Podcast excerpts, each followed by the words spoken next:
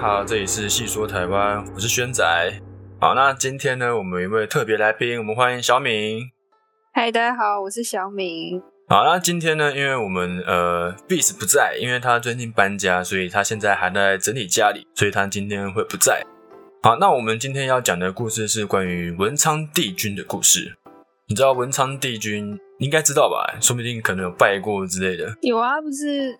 就是读书的时候都会去拜，对对对对，所以你有拜过。那文昌帝君呢？他又称为紫铜帝君，因为他四川的紫铜县。那传说他是北斗七星之一。那是在每年考试季的时候，像是我们台湾很多考试嘛，像是国中考高中，因为我以前是九年的国民义务教育，所以国中考高中。那还有统测啊、学测一堆。嗯，那在古代的时候，就是以科举来取功名的古代，也是各类人哦争相祭祀的神。那在很多读书人的奉祀之下，就是从古代开始祭祀文昌帝君嘛。那也因为这样，所以有不同的传说出现。嗯，那我们今天呢来讲其中一个故事，因为它有很多故事，所以我们今天讲其中一个。好，好，那文昌帝君呢原名叫张亚，亚是亚洲的亚，张亚或是张亚，或是有人叫他张亚子、张牙子这样。嗯。他是唐朝的越州人，然后后来搬家到四川的梓潼县。嗯哼，哦，那张亚呢，从小就博闻强记，过目不忘，是一位学识非常丰富的读书人。嗯，可是他每次参加科举考试的时候，都是以落榜收场，就考了好几年，他始终都没有上榜。这样，那那直到有一次的落榜之后，张亚他想开了啊，也罢，天意如此啊。那他从此就再也不会进京考试了，每天呢徜徉在山水之间，吟诗作对，过着无忧无虑的生活。那有一天，张亚在山林中游玩的时候，碰到一位白胡子的老人家。那张亚跟这个老人家相谈甚欢，相处的很愉快。那过了很久，就他们相处一阵子之后，才知道说，哎，这个老人家他是一位得道的仙人。嗯，然后张亚就恳求老人家说啊，请您收我为徒吧。那仙人看张亚资质不错，他也就一口答应了下来。那从此呢，张亚就跟着仙人这位仙人四处的云游，附近的居民也没有看过张亚这个人了，所以大家都说，哎，可能他已经成仙了，也得到成仙了。这样，好，那过了很久，就可能好几年之后，某一年就到了进京复考的日子。那接下来讲到另外一个人，这个人叫李元，哦，姓李，李元，他也住在梓潼，他是梓潼附近。著名的孝子，他很孝顺。嗯，那他的父亲很早就过世了，只有他母亲和他相依为命。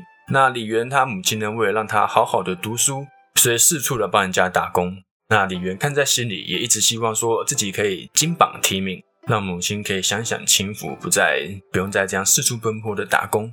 嗯，那考期越来的越近，李元和母亲却还没有筹到足够的旅费，可以上路。那李元就跟他妈妈哦，母子二人就哭着向天跪拜，老天爷呀，请帮助我们母子二人吧，天公杯啊！好，那那天晚上呢，李元就做了一个梦，梦里有一个人跟他讲说，这里有旅费，你可以放心的进京考试，你一定会考上的。然后李元就问说，哎，你是谁？为什么要帮助我呢？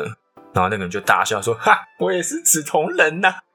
然后李元就猛然惊醒，但是他周围看也没有看到任何的人。只有看到枕头旁边有一包沉甸甸的黄金啊！那李元就很开心，大喊说：“啊，谢谢仙人，谢谢仙人呐！”然后后来李元他进京考试，然后他真的考上了状元，但是他不知道梦中这位仙人的名字，只有听到说，呃，他他也是紫铜人，所以呢，李元就称这位仙人为紫铜帝君，这样，嗯哼，然后就特别立了一座庙来祭祀他。那这件事情传开来以后，就是李元梦到仙人嘛，然后李苗传开来以后，那也有人说，哎，这位紫铜帝君他就是文昌帝君，是专门掌管读书人的文运和仕途的，所以呢，就祭拜文昌帝君的人就越来越多了。这样，原来如此，没错。好，那在我们讲到文昌帝君的生日是农历的二月三号。那在古时候啊，每到这一天，不论是秀才还是举人，还是准备应考的学生，或是私塾的老师，那时候是私塾哈，私塾的老师都会准备祭品到文昌庙来祭拜。嗯，那到了现在，可能会呃，最近有考试，或是家长的小孩最近有考试，才有可能比较会专门去祭拜文昌帝君这样。嗯，那我们现在来讲一下，在拜文昌帝君的时候有哪些注意的事项，因为毕竟是有关于你的考试嘛，大考，所以要有些妹妹嘎嘎要注意一下。好像我以前会那个带衣服去，然后会他们会盖章在我衣服上，然后考试那天要穿那一件衣服去考。对对对，那就是所谓的战斗服。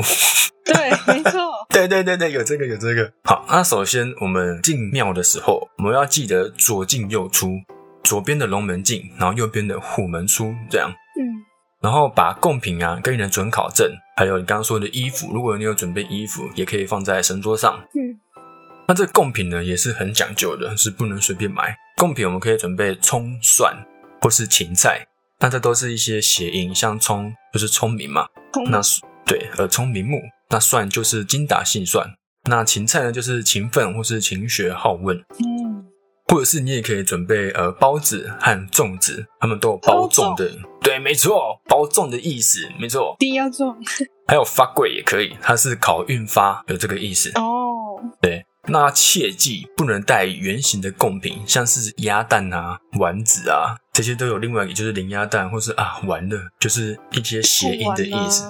对，贡丸啊啊，杠菇啊，绝对会没有中。那昂菇贵，它也是算在不能带的里面，因为它有杠菇的意思，有个龟字。对，好，那贡品完了之后，再是我们点一炷香来祈求祭拜。那点香的顺序要记得，首先是先拜天公，然后拜主神，然后主神两旁的陪侍。最后面才是后殿，这样。嗯，那插香主神就是文昌，有专门只拜文昌的。有些庙有哦，现在比较多应该是妈祖或是城隍爷主神。对对对，那插香的时候，男的是以左手插香，然后女生是以右手插香，就是男左女右。这个还有分哦。对，很细哦。我不知道这个要分。这个眉眉角角很多的啊。然后你香插的越正越好，就是越直，跟地面垂直，这样越好。然后你要等那个香烧过一半的时候才可以离开。哦，要烧一半才能离开。对。然后有一些庙它会有呃放准考证的那个放置箱，有个透明箱子，你有看过吗？嗯，有有。对，那个就是参拜完之后给你丢准考证的银本，这样。如果没有放置这个箱子的话，你也可以拿你的准考证，然后绕着香炉顺时钟。这样过三遍，把那绳结哦，过香炉，对，过香，然后再收进包包，祈求文昌爷的保佑。或是就是像你刚刚说的，可以准备一两件考试当天你会穿的衣服一起去拜，就是当天的战斗服。好，那还有呃，除了文昌帝君，还有一些是关于读书的神明，总共有五位，包含文昌帝君有五位，他们叫做武文昌。武文昌，对，分别是。像刚刚讲的文昌帝君，或是紫铜帝君，好，那还有大魁帝君，大魁，对，大魁，魁星魁斗魁，大魁帝君。嗯，很多人说他是被认为主宰文运之神，运是运气的运，文文采，然后运气文运之神，这样。再来是朱衣帝君，朱衣，对，朱是那个姓氏的朱，朱衣，然后衣是衣服的衣，朱衣帝君。就是相传这位呃神仙他是穿着红衣服，所以叫朱茵，然后可以细辨，他可以辨别文章的优劣。优劣对，但是考作文的时候这很重要。对，就如如果如果可以的话，你考试五个都拜嘛，对不对？全部都有。那传说宋代的欧阳修曾经见过这位朱衣帝君显灵。哇哦，错。好，那再来就是大家所知的。但很有可能大家一定都知道这位神明，但是很可能有很多人不知道，说他也是跟读书有关的神明，他就是我们的关公，关圣帝君。什么？是不是？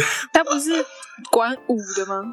他通常是拜事业，哦，事业，嗯，对。但是你要注意哦，有一些关公像啊，他可能他一手拿青龙偃月刀，但是他另外一只手是拿着一本书，那本书就是《左氏春秋》哦。对，关公其实，在从军之前，就是他在跟刘备之前，他是一位读书人。嗯，对，所以他学识也是非常丰富的读书人，所以他也被称为五文昌之一。所以，如果你有读书要考试，也可以拜这位关公。这样，原来没错。还有一位叫福佑帝君，或是又称为纯阳帝君。这位帝君他就是吕洞宾。吕洞宾，没错，应该听过了吧？好耳熟哦。吕不韦就是八仙过海，哦八仙之一我知道，对我知道。吕洞宾。所以这五个加起来，对，这五位加起来就是五文昌，没错没错。所以如果有机会，如果有一座庙有这五位的话，全部都拜一遍吧。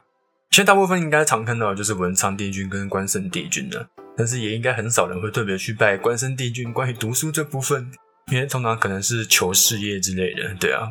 好，那其实文昌帝君就是大家所说的文昌帝君，他是由蜀王张玉，蜀是那个蜀国的蜀，蜀王张玉，还有刚刚说的紫铜神雅子张雅子，嗯，还有文昌星君这三个神灵合并而成。其实文昌帝君他是有三位神明。哦，那有人认为说蜀王张玉他就是张亚子的转世化身，嗯，然后呢张亚子紫铜神他就是文昌星君的转世化身，都是同一尊神明，这样只是他可能转世化身了两次，然后刚好就是他们的丰功伟业，生前的丰功伟业都有被民众所一起祭祀，所以他们把他们合并成为叫做文昌帝君这样。那可能就是其他，就是他的分灵是吗？对他的分灵，这样说也也可以。合为一个，对，整合为一个叫文昌帝君这样。嗯哼，那蜀王张玉呢，他是在东晋的时期。好，那蜀人张玉他起兵抗击前秦的苻坚，然后自立为蜀王，那英勇战死，所以然后他的国家人就是蜀人，在梓潼的七曲山建一个张玉祠，祠就是祠堂的祠，张玉祠，认为他是龙神的化身，然后就尊封他为雷泽龙王，这样。纪念他。